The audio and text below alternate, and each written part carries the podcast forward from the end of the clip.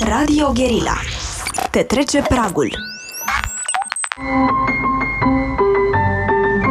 Metope emisiune realizată prin amabilitatea Fundației Casa Paleologu. Bine v-am regăsit ca în fiecare marți uh, la emisiunea Metope. Um, noi înregistrăm înainte această emisiune pentru că marți uh, vom fi uh, în Olanda, avem o călătorie de studiu acolo, în mai multe orașe din Olanda, așa că um, avem această emisiune cu câteva zile înainte Uh, și chiar înainte de lansarea cărților noastre, Petre, la uh, Bookfest, uh, îl am ca invitat pe Petre Goran, care a publicat în sfârșit teza lui de doctorat, teza monumentală de doctorat. Despre cartea asta vreau să vorbim.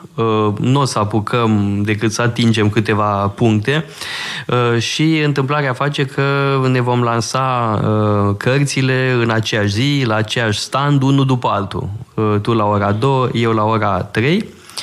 Uh, Petre, vreau să te întreb ceva pornind de la copertă, ca să zic așa, da? Mă pun și eu în pielea uh, neștiutorului care trece pe la standul Spandugino și vede cartea asta, vede că e foarte ieftină pentru o carte atât de, mă rog, fastoasă, da? Lui Hristos și subtitlul este Etude sur la fin de l'idée impériale byzantine, adică studiu despre sfârșitul ideii imperiale bizantine. Și uh, imediat se pun niște întrebări, cum adică, ce coroană să dai dai înapoi uh, lui Hristos, da? ce coroană dă împăratul înapoi lui Hristos, coroana cu spini sau o coroană imperială, ce coroană? Uh, și a doua mare întrebare, uh, cum adică sfârșitul ideii imperiale bizantine, când noi știm cu toții de la Nicolae Iorga că voievozii noștri au continuat Imperiul Bizantin, nu? Bizans apre Bizans. Da, dragă toate, îți mulțumesc pentru această invitație și bucuria mea e multiplă că ne reunim în lansări, lansarea cărților noastre duminică. Uh, într-un grup de prieteni și asta este semnificativ și că uh, în același timp îmi uh, dai voie să mă reamintesc lucruri scrise de mult. Într-adevăr, e un joc de, de idei pe care încerc să-l reconstitui în acest um, titlu, care sigur că poate puțin contrastează cu titlul lucrării menționate a lui Nicolae Iorga, care de altfel a fost scrisă tot în limba franceză.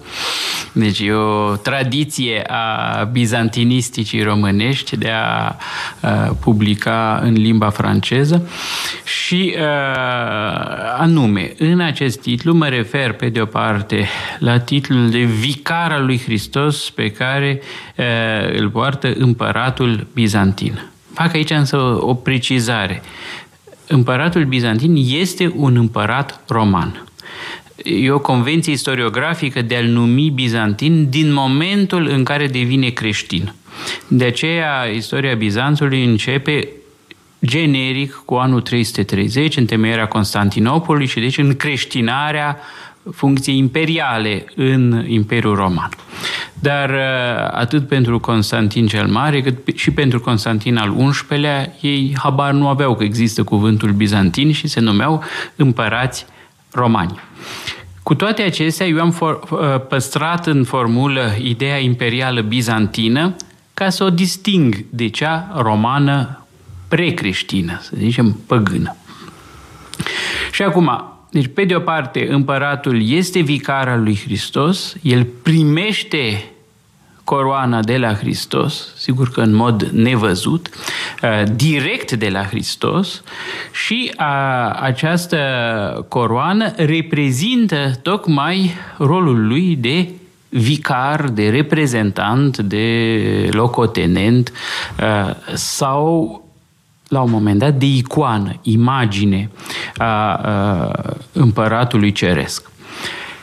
În același timp însă, în secolul al VII-lea, apare un text eschatologic, o a, viziune despre sfârșitul lumii, care este atribuită unui episcop Metodie al Patarelor și în acest text figurează scena inversă în care un ultim împărat al istoriei ajunge la Ierusalim și acolo își depune coroana pe crucea lui Hristos, iar crucea împreună cu coroana se ridică la cer. Ja, trebuie deci, spus că e un text uh, din secolul 7, 7. scris în contextul invaziei exact. Uh, arabe. E probabil scris de un autor creștin, uh, însă sub dominație arabă, care își punea speranța într-o recucerire creștină. Exact. Și este atribuit unui sfânt care trăise cu mult timp înainte, în secolul 4, dacă exact. nu mă exact. Da. Despre textul ăsta e vorba. Dar fiindcă textul ăsta și mai ales fragmentul acesta din text a circulat foarte mult în Evul Mediu, sub diferite alte nume, eh, citat în alte lucrări, imaginea aceasta a devenit o imagine foarte populară. Și în Occident, un... nu doar în Orient. Da. Exact, da. atât în Orient, mă, atât în Imperiul Roman, ca să nu mai e roman care e în centru, așa, în centrul lumii, din totdeauna, dar și în creștinismul latin, să spunem, și în creștinismul răsăritean, în măsura în care există și variante în limba siriacă, în limba armeană, în limba georgiană, deci într-adevăr și în partea orientală a Imperiului și a creștinismului.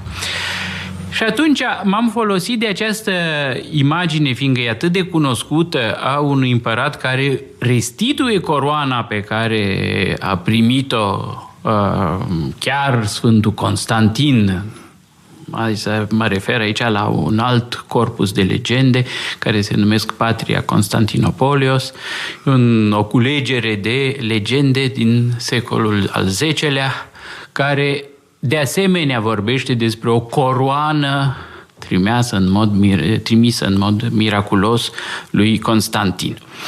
Uh, deci, această legendă sau această credință, coroana împăratului roman este primită de împăratul roman din lumea de dincolo, deci de la Dumnezeu și că la un moment dat, în mod natural, va trebui să-i o restituie.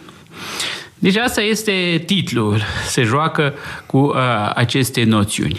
Subtitlul încearcă să precizeze despre ce e vorba uh, în carte, că un anumit tip de concepție a monarhiei creștine uh, ia sfârșit într-o perioadă bine definită a istoriei. Uh, eu vorbesc în mod special de secolul al XIV-lea, dar fenomenul începe, aș spune, uh, în a doua jumătate a secolului al XIII-lea și se desăvârșește în secolul al XV-lea. Această uh, schimbare de paradigmă teologico-politică. Și, păi, uh, și împărații ce păzeau? Împărații ce, ce păzeau? Uh, împărații, aici cercetarea mea, îmbină istorie evenimențială, rolul personalităților în istorie și deci a opțiunilor personale ale diverselor, uh, diversilor actori politici, cu, în același timp, o schimbare de structură socială. Adică uh, faptul că societatea schimbându-se, anumite idei nu mai merg. Uh, sunt trei fire în, în povestea mea. Este concepția aceasta imperială creștină romană, uh, este isihasmul, deci teologia Uh, cea mai importantă sau ultima contribuție majoră la gândirea teologică în limba greacă și uh, rolul personalităților din secolul XIV în preluarea anumitor idei isihaste în gândirea politică. Uh, ei ce păzeau uh, acești împărați? Au încercat să apere ideea imperială. Deci trebuie, trebuie spus că eu refac aici povestea um, rezistenței actorilor imperiali la această schimbare. Și, uh, da, aici trebuie să fac o precizare, da. că sigur m-am uitat la index, nu? Și totdeauna mă uit după numele meu la index. În cazul de față mă uit după împărații paleologi. Da. Cea mai lungă dinastie din toată istoria Imperiului Roman. Uh, ca durată, uh, mă refer. Da? Cred e, că e și cea ca mai lungă. număr, ca număr de, de împărați. De împărați. Da, e cea mai uh, lungă da. Ca perioadă. Nu, nu, și ca, sigur și ca și, număr. Bă, că, și că și-au dat la joale unul altuia, pentru mai e și aspectul ăsta. Au da, fost uzurpatori, două, războaie civile în sigur, mai familie. multe uzurpări, în fine. Însă, sigur, m-am uitat după numele de familie și după aia m-am uitat după numele lor, după Mihail al VIII-lea, după Andronic al II-lea, al III-lea, al IV-lea, Manuel al II-lea, Ioan al VIII-lea, al VII-lea, al VI-lea, al V-lea, Constantin al XI-lea, i-am luat pe toți. Teodor, paleologul, sigur, marele despot din Morea, care era și un foarte interesant gânditor uh, politic, da? și e clar că vorbești foarte mult despre ei. Da? Și sunt tare curios, care a rezistat mai bine, care uh, nu s-a prins de ce se întâmpla sub nasul lui, bănuiesc că Ioan al V-lea nu prea s-a prins de ce se întâmpla sub nasul lui. Uh, da, Ioan al V-lea este într-adevăr, acum citez eu din uh, teza ta un concept pe care l-ai uh, discutat mult, uh, acceleratorul fără involunt, fără voie, involuntar. Da. Der Beschleuniger wider Willen, Te-am cum spune pe tine să o spui Schmidt. pe nemțește, dar am vrut să o spun și eu pe nemțește, am zis că mai bine îți citezi singur. Așa. Uh, acceleratorul involuntar este într-adevăr Ioan al V-lea. Și uh, cel care este oponentul lui în acea perioadă uh, e un um, împărat care poartă numele Cantacuzino, deși este evident înrudit cu uh, familia Paleologu, iar descendența, deci uh, ultima parte a dinastiei sunt descendenții lui, fiindcă fica lui Ioan al VI-lea s-a căsătorit cu Ioan al V-lea, deci Manuel Paleologu este nepotul lui Ioan Cantacuzino. Și mai mult mult de atât, Manuel al II-lea îl avea ca model pe Ioan exact. al VI-lea. Și amândoi au devenit călugări, amândoi erau teologi, da, de mari da. figuri intelectuale. Da. Manuel al II-lea este limpede uh, urmașul spiritual al lui Ioan Cantacuzino. Și atunci uh, eu uh, discut toate uh, textele produse de acești împărați, de curtenii uh, lor, arătând că, într-adevăr, în mod special, Ioan al VI-lea și Manuel al II-lea au contribuit la reconfigurarea ideii imperiale. Uh, înțelegând că există un alt instrument care poate asigura, în orice caz, o preeminență culturală, spirituală uh, în lumea lor, în lumea, uh, în secolul al XIV-lea, dar mai ales în această jumătate răsăriteană a, a Europei și acest instrument este uh, teologia bizantină. Și atunci au, uh, de fapt, au înzestrat biserica cu misiunea de a realiza o unitate pe care Imperiul nu o mai putea realiza. Care este acum schimbarea de societate care se petrece și care, uh, eu insist să spun că este uh, sincronă cu a Occidentului. Noi tot timpul tindem să spunem că sunt două lumi diferite, Occident, Orientul, două creștinisme chiar definite, diferite uh, și tradiția noastră istoriografică este să ne considerăm noi ortodoxi diferiți de ei catolici. Ori uh, eu observ că uh, lucrurile se petrec în mod asemănător în Occident și Chiar idei teologice asemănătoare se nasc în Occident și, deci în latină și în greacă, ca să nu mai folosesc acest Occident-Orient care cred că ne induce în eroare. Uh, ce observ? Este că față de lumea Imperiului Roman, care este uh, cel din antichitate, adică sau chiar din antichitatea târzie încă.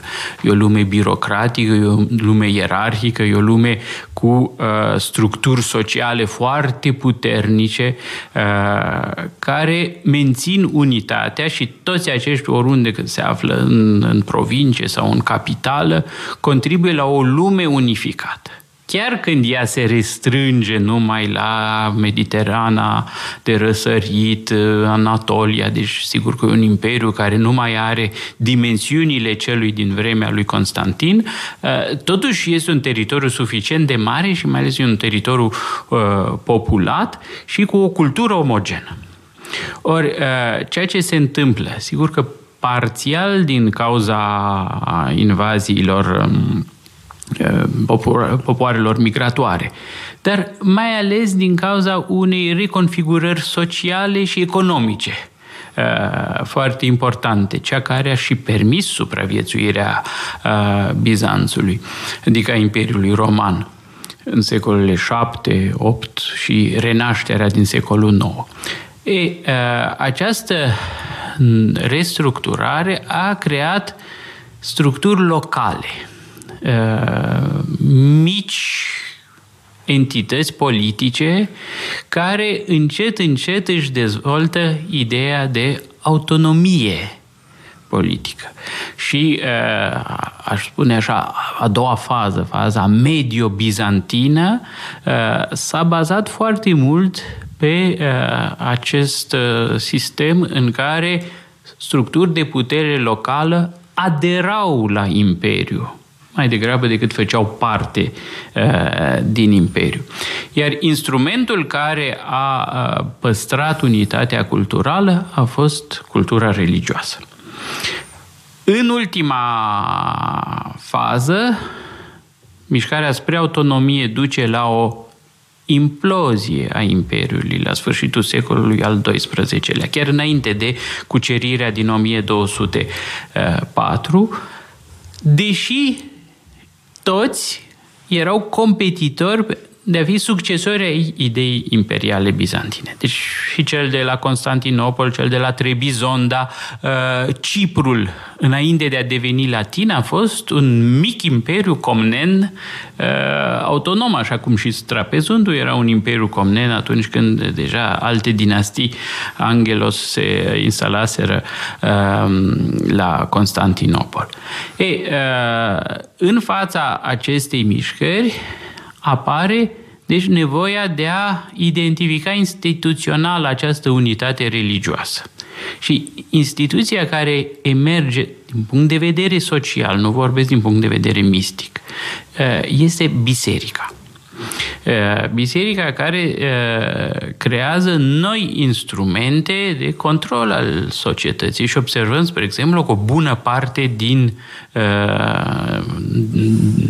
funcția juridică a statului de distribuitor al justiției, o preia biserica. Hmm, deci avem un dublu fenomen de feudalizare și clericalizare. Exact. La fel ca în Occident. La fel ca în Occident, feudalizare și clericalizare. De altfel, uh, citez un istoric pe care știu că și tu l-ai întâlnit, în orice caz l-ai citit, Evelyn Patlajan, care vorbește despre le Moyen Âge grec și tocmai observă și ea paralelismele între lumea latină și lumea grecească.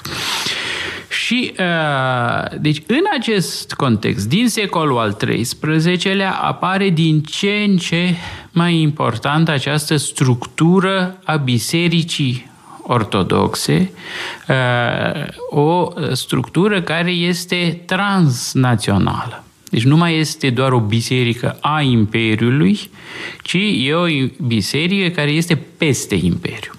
Ori, ceea ce observ eu în cele două secole care urmează e că această biserică încet, încet devine puterea tutelară a Imperiului.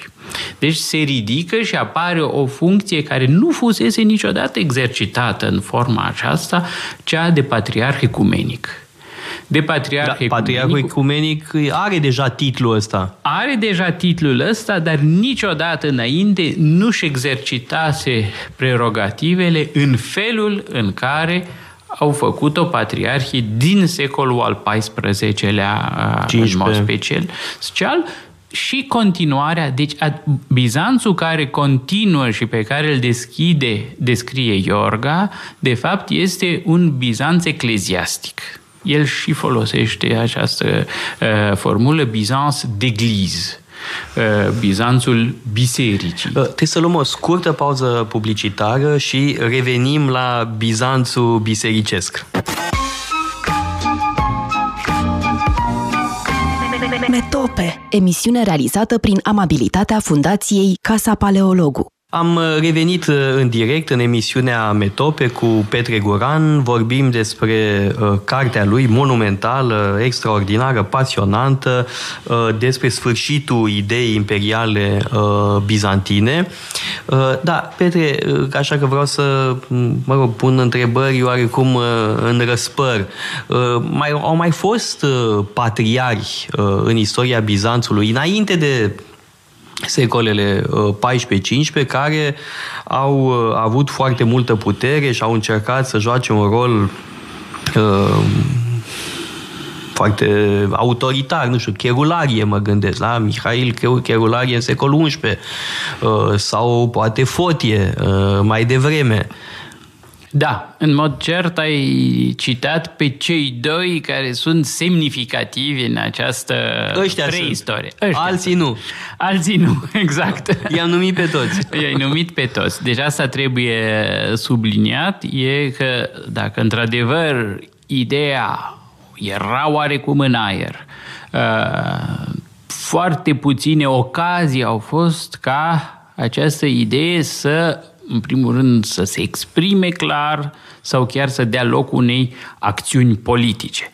Și uh, cei doi care au și exprimat-o clar și au dat, uh, au încercat să o întruchipeze în politica lor sunt Patriarhul Fotie, care în plus a elaborat o teorie. Așa, și uh, Mihail Cherularie, deci cel care este vinovat sau cel puțin covinovat de schisma din 1054. Pentru mica istorie trebuie notat că acest patriarh care pare, sau în orice caz, în mitologia ortodoxă apără ortodoxia de um, implicarea... Era un fel de papă, da, sau voia să fie un fel de papă. Da. Papei de la Roma. El însuși s-a uh, conceput ca un fel de papă, cum spui, și uh, acest lucru i-a fost reproșat de împăratul contemporan, Isaac Comnenul, care de altfel l-a și demis.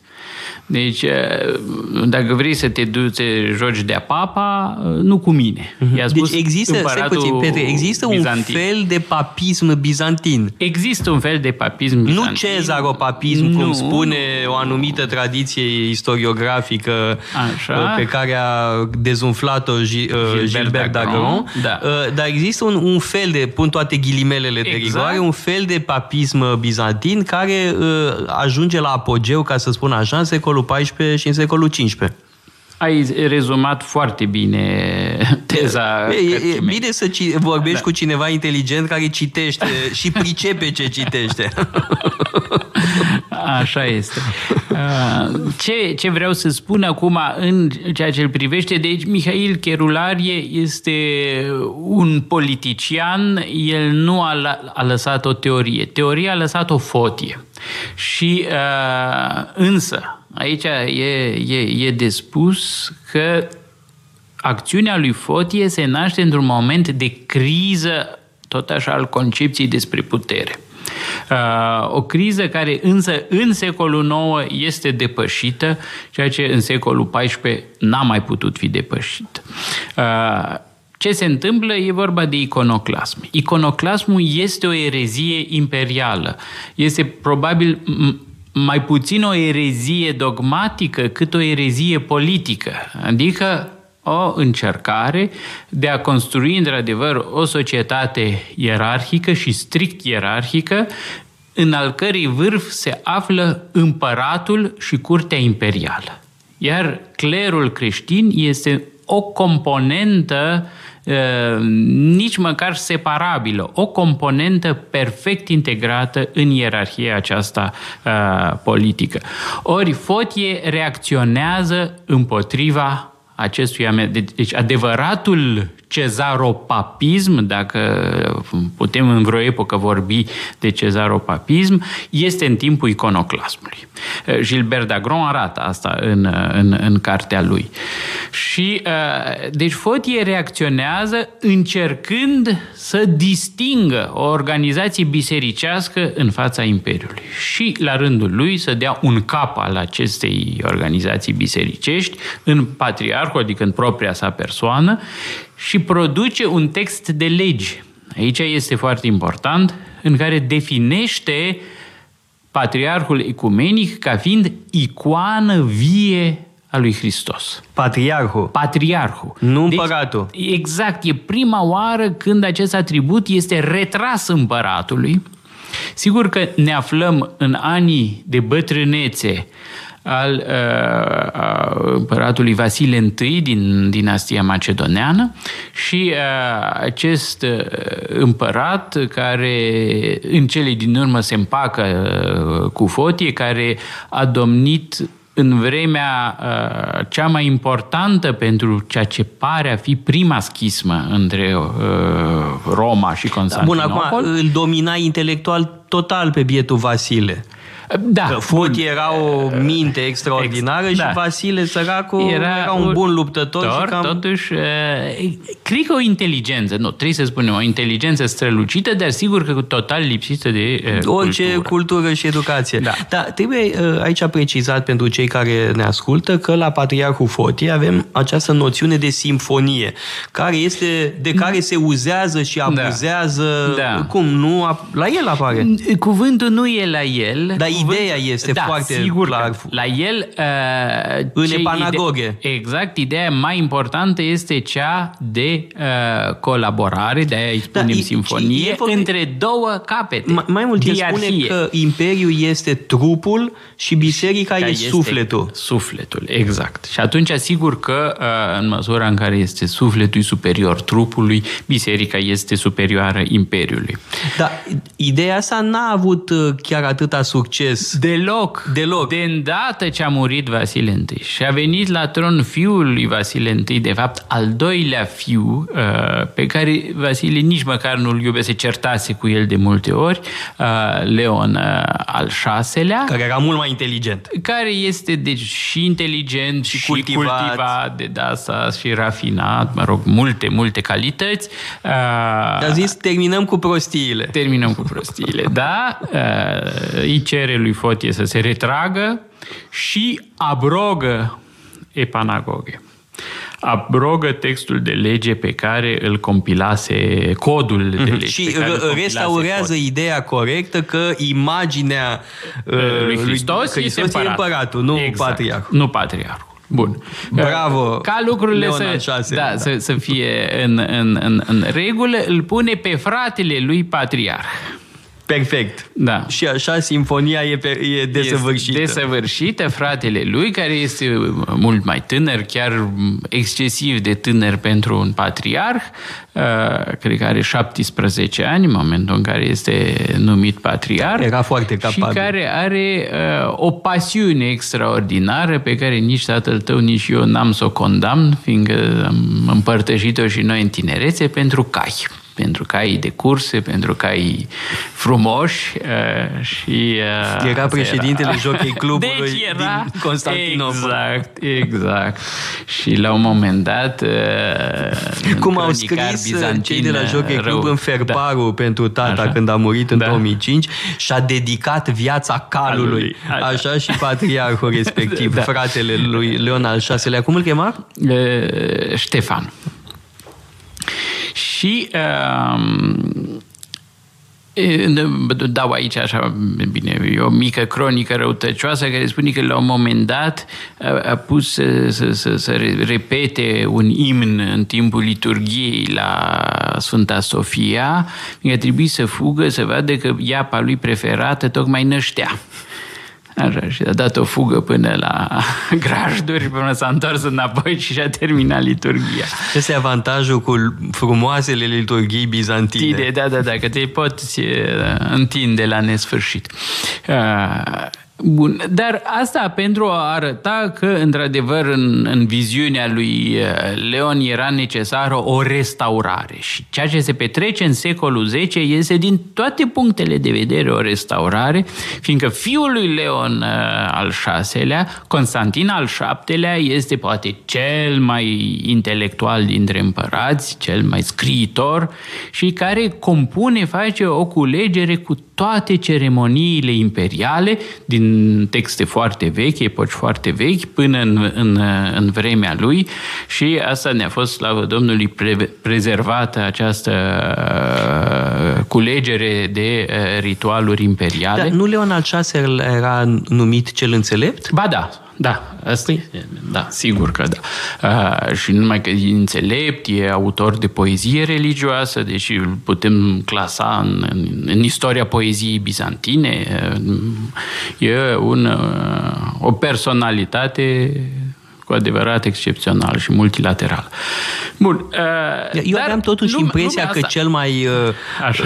Uh, mă rog, mare intelectual dintre împărații bizantini e Emanuel al II-lea. Eu așa aveam impresia. Aș spune că dacă e să facem o competiție, un top, așa, da, da, da, top 5 al împăraților bizantini din punctul ăsta de vedere, deci și literați și rafinați și în același timp seriozitate, dedicație, adevărată pentru ideea imperială.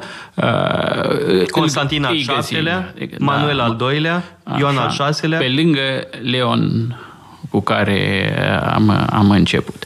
Uh, ăștia ar fi. Și, um, deci, ca să, dacă vrei, poți să sar înapoi în epoca lui Emanuel al II-lea, deși textul este abrogat, el nu este pierdut.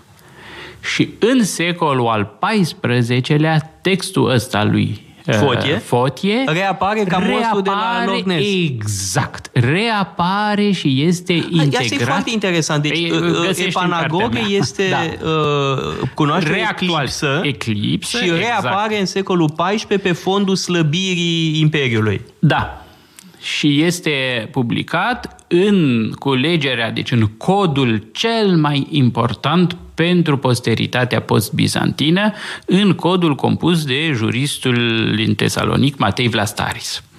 Deci codul lui Matei Vlastaris este uh, codul care este tradus imediat în limba slavonă, uh, în Serbia, și uh, apoi uh, a, a circulat în Bulgaria, și mai ales în principatele române. Deci principatele române s-au condus după codul lui Matei Vlastaris până, aș spune, la sfârșitul epocii fanariote. Când apar noile coduri, deja sigur că fenomenul modernizării dreptului începe din secolul al XVII-lea, dar Matei Vlastaris rămâne și rămâne în același timp codul oficial al Patriarhiei Ecumenice. Deci, un asemenea succes este probabil cel mai celebru, de, echivalentul lui Cod Napoleon în Iar codul lumea Vlastaris noastră modernă. Uh, e construit pornind de la fotie. Iar codul Vlastaris, da, este mm-hmm. uh, o compilație care folosește in extenso epanagoge. Uh, trebuie spus, sunt, sunt două formule, panagoge, isagoge, deci, uh, dar nu intru în detaliile astea, e vorba despre același text. E, uh, și, deci, în secolul al, al, al XIV-lea ai acest jurist, Matei Vlastaris, care produce textul. Textul este introdus în uzul Patriarhiei Ecumenice în vremea doi patriarhi isihaști, Calist și Calist I și um, Filotei Cochinos. Și Filotei Cochinos face chiar principalul document juridic al Patriarhiei. Uh, și acest Filotei Cochinos este figura centrală în, în povestea mea și, și în, în cartea, carte, da. da, în cartea mea, fiindcă uh, el transpune ideea isihastă în realitate. Și această, mă rog, ideea fotiană, putem spune ideea aceasta, că biserica este în primul rând o instituție separată de stat, de aia eu vorbesc la un moment dat, sigur că cu ghilimele, de prima separație a bisericii de stat, așa, și în al doilea rând că este o instituție superioară statului. Și că clerul și în mod special patriarhul care este șeful clerului e cel care legitimează puterea imperială.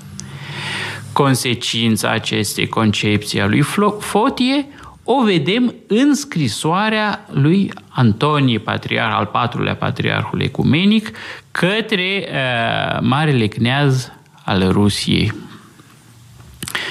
Uh, cred că e Vasile I.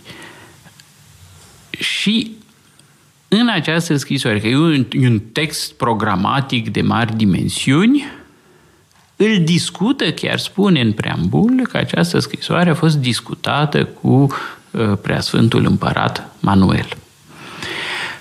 Și deci putem presupune că avem o acceptare o da, colaborare a lui pun o întrebare așa Manuel de, de, de la dragul, această nouă viziune. O să pun da. o întrebare de dragul subversiunii. Nu cumva uh, Patriarhul Antonie uh, vindea uh, marelui Cneaz Gogoși pe care nu le putea vinde la Constantinopol? Adică, uh, de ce spun asta? Că uh, da. vedem și în Occident fenomenul ăsta, da? de afirmare mai puternică a bisericii în uh, zone, în țări unde puterea locală era slabă sau nu suficient de educată și nerodată cu lucrurile astea și puteai să vinzi anumite pretenții care la centru nu mergeau la fel de bine. Doar pun o întrebare așa de dragul de a, da, a da, auzi da, da, răspunsul. Da. Răspunsul e in extenso.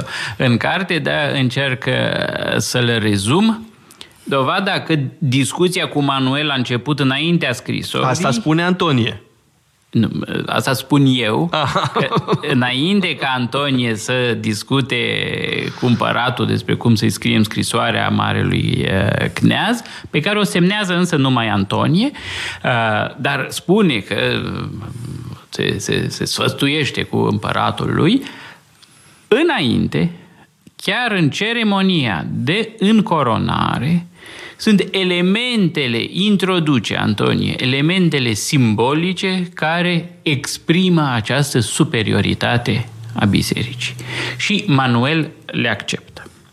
Acum, totul în este... propria lui încoronare în a lui Manuel al doilea? Lui încoronare a lui Manuel al doilea.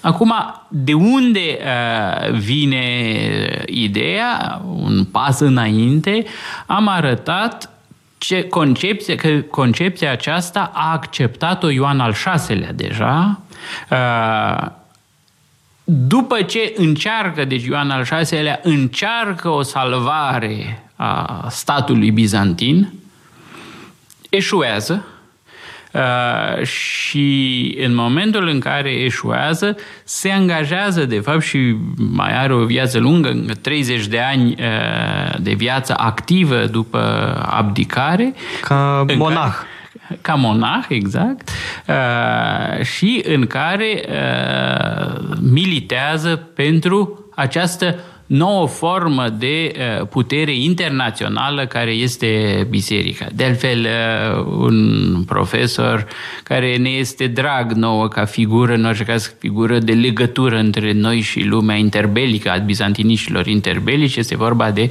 Alexandru Elian, profesorul profesorului meu, adică al lui Nicolae Tanașoca, și Alexandru Elian folosește o formulă briliantă într-un context în care era obligat de împrejurări să, să, să recurgă la asemenea asociații de idei, internaționala isihastă. Da, Asta bună formulă. O, o formulă pronunțată la uh, Congresul de Studii Bizantine de la Oxford din 1966. Deci fiind 66, în România profesor scrie și folosește formula aceasta, deci care cu siguranță că trece ușor de cenzură. Internaționala și de... isihastă care ce făcea? Combătea imperialismul occidental. Care combătea multe lucruri, da, și propriul imperialism, da, al împăraților bizantini, dar sigur că încerca să instituie o formă de unitate dincolo de diversitatea statelor.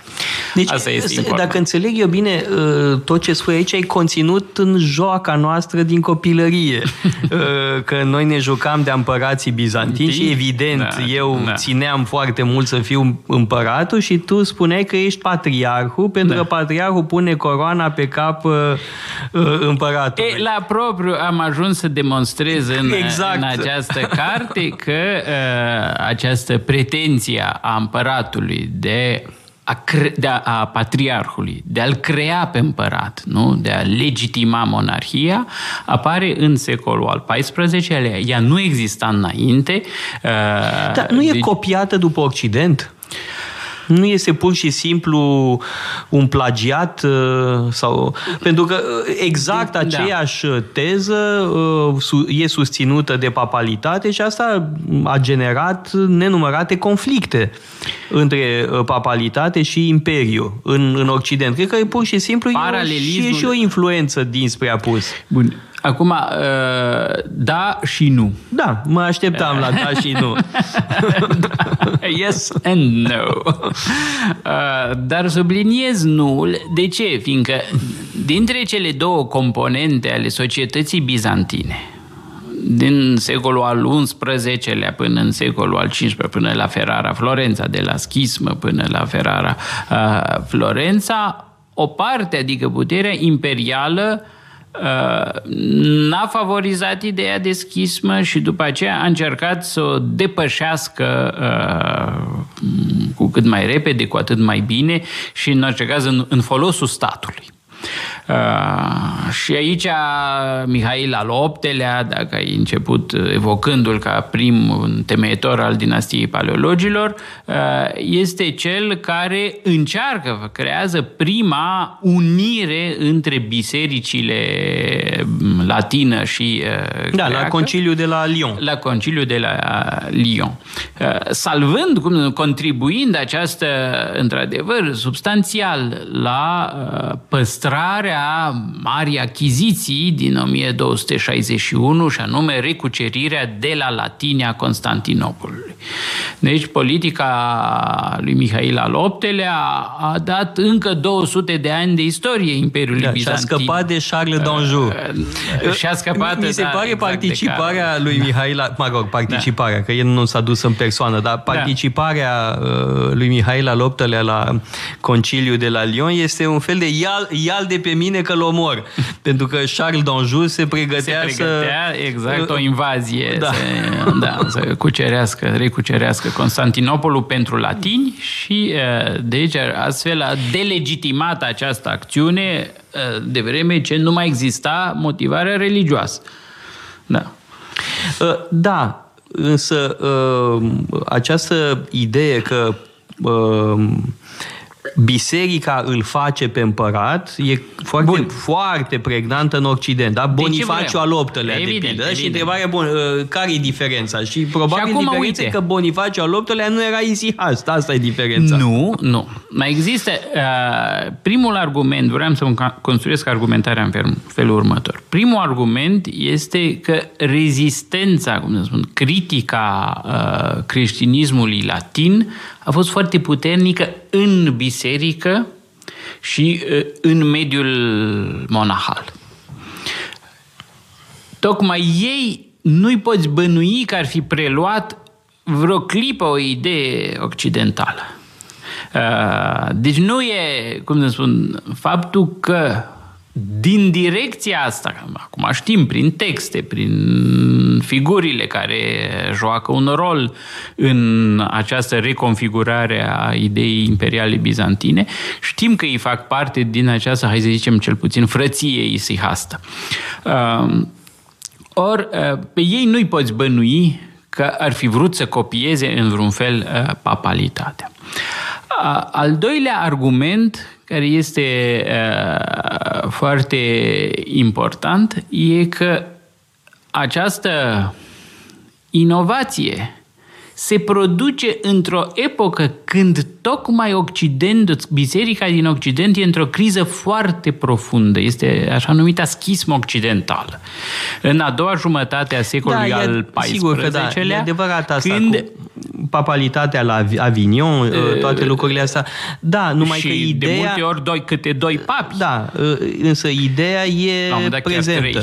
Da. da, ideea e totuși prezentă în uh, Occident, da, și traversează secolele. E prezentă, dar monarhiile naționale încearcă să o diminueze. Deci efortul în Occident este de a elibera monarhiile naționale, să le numim uh, deja, sau, proto-naționale, de a le elibera de sub tutela uh, bisericii prima monarhie, mă rog, cea mai importantă, fiindcă este succesoarea, să zicem, cea mai directă, deși toate pretind că sunt succesoarele lui Carol cel Mare, da? în coronatul de la, din 25 decembrie 800. Uh, e, uh, această monarhie uh, pe care obișnuim să o numim germană, deși și ea se numește monarhie romană, uh, este cea care ține standardul ideii opuse, ideii romane originale, că legitimitatea monarhului vine direct de la Hristos și nu este mediată de uh, cler, nici măcar de papă. Uh, e, aici, la un moment dat, avem o alianță între Ioan al III-lea Vatațes și Carol uh, și uh, Fere, uh, Friedrich al II-lea, da, Exact.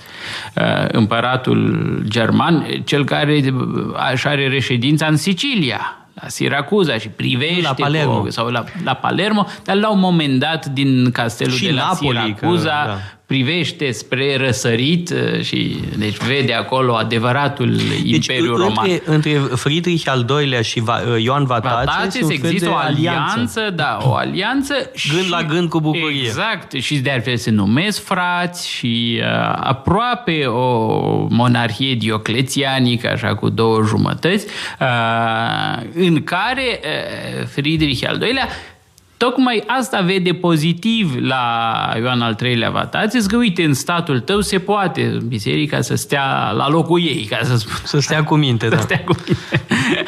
și să nu se bage Păi dacă uh, bietul Friedrich al doilea a tot fost excomunicat, papa a spus despre el exact. că e exact. anticristul, a, Grigore al nouălea l-a da. Uh, anatemizat. Da, da, da. A, e foarte bine că evoci da, asta, ca să înțelegem să, de ce... Să, să luăm da. acum o scurtă pauză Sigur. publicitară și revenim revenim la Friedrich al II-lea și uh, Ioan al III-lea Vatațes. Metope Emisiune realizată prin amabilitatea Fundației Casa Paleologu. Am uh, revenit în direct în emisiunea Metope pentru încă câteva minute. Vorbim despre cartea lui uh, Petre Guran, Rendre la Couronne au Christ, să restituim, mă rog, e vorba de restituirea coroanei uh, lui Hristos. Vorbeam despre Friedrich al II-lea, împăratul Germaniei și împăratul, să-i spunem, bizantin, Ioan al III-lea Vatațeza, care se înțelegeau că, mă rog, biserica trebuie ținută la locul ei. Uh, vreau să întreb că nu mai avem foarte mult. Ce joc, uh, ce rol joacă, pardon, uh, isihasmul? Da, ei, aici este partea, să zicem, de legătură între istoria politică și istoria intelectuală. Isihasmul vine cu o idee revoluționară și anume, de fapt, că nu există cler și ierarhie a harului în biserica creștină. Că Dumnezeu se exprimă prin oricine, oriunde și chiar cu predilecție prin persoane neconsacrate. Și promovează un tip de monah neinstituționalizat. Un fel de franciscanism. Un fel de franciscanism. Asta este, exact este o puternică, o altă paralelă foarte importantă, arătând că există un fel de ADN al creștinismului care este comun în Occident și în Orient. Mă rog, iar folosesc ideea de Orient. În Imperiul Roman și în uh, statele barbare. Bun. E, acest ADN al creștinismului face ca mișcări de tipul sau dintre care franciscanismul e cea mai cunoscută și uh, cea mai de succes. Carmelitanii și da, ei. Așa, uh, și alte mișcări asemănătoare, se uh, regăsește în doctrina isihastă. Și despre această... Deci are o dimensiune antierarhică. Antierarhică. Dimensiunea antierarhică pe care o dezvoltă în mod special Grigorie Palama. Este teologul numărul unu al păi, isihasmului. Dar era episcop. Nu, a devenit episcop după ce a scris asta. Ah. da, dacă era episcop înainte, poate se mai gândea odată. A scris-o, deci pe când era simplu monah în mănăstirea Vatopedii. De altfel, trebuie spus că până astăzi, în organizarea mănăstirilor Sfântului Munte, regula este ca monahii să nu fie preoți chiar în mănăstiri de, care în vremuri bune aveau mii de monahi, erau desemnați numai 3, 4 preoți Știi ca să slujească Sfânta Liturghie. Aceeași problemă există în uh, ordinele zise uh, cerșetoare în mm, Occident da. și în special la franciscani. Francis nu era preot. preot da. Uh, și în sec- pe parcursul secolului XIII, după moartea lui Francisc, uh, ordinul franciscan se clericalizează. Da. da. Uh, deci, iarăși o posibilă paralelă. Exact. Îți mulțumesc. Țin foarte mult la aceste paralele, adică sunt, mi se pare chiar o idee istoriografică care trebuie dezvoltată. D- dacă mai scrii o carte, te rog să mă citezi. Te-am citat toată și lumea. în cartea Știu, asta. știu, m-am uitat, am văzut. Nota 7, mi se Da, da, printre primele note din carte, de într-adevăr, propria da. mea teză de doctorat da, despre e. teologia politică. Uh, bun. Și atunci, prin această doctrină antierarhică, se dezvoltă și, pe urmă, eu arăt cum teologii următoarelor trei generații isihaste dezvoltă această teologie anti-ierarhică. Da? Și uh, îl citez aici și pe Nicolae Cabasila, care este foarte important. Deci un autor laic care deci n-a jucat niciun rol, nici politic, nici clerical, devine uh, cartea, mă rog, teologul cel mai important în uh, teologia liturgică ortodoxă, până astăzi. Uh, bun, după aceea discut uh, teologia episcopului de Tesalonic Simeon în secolul al XV-lea și în cele din urmă închei cu Genadie Scolarius.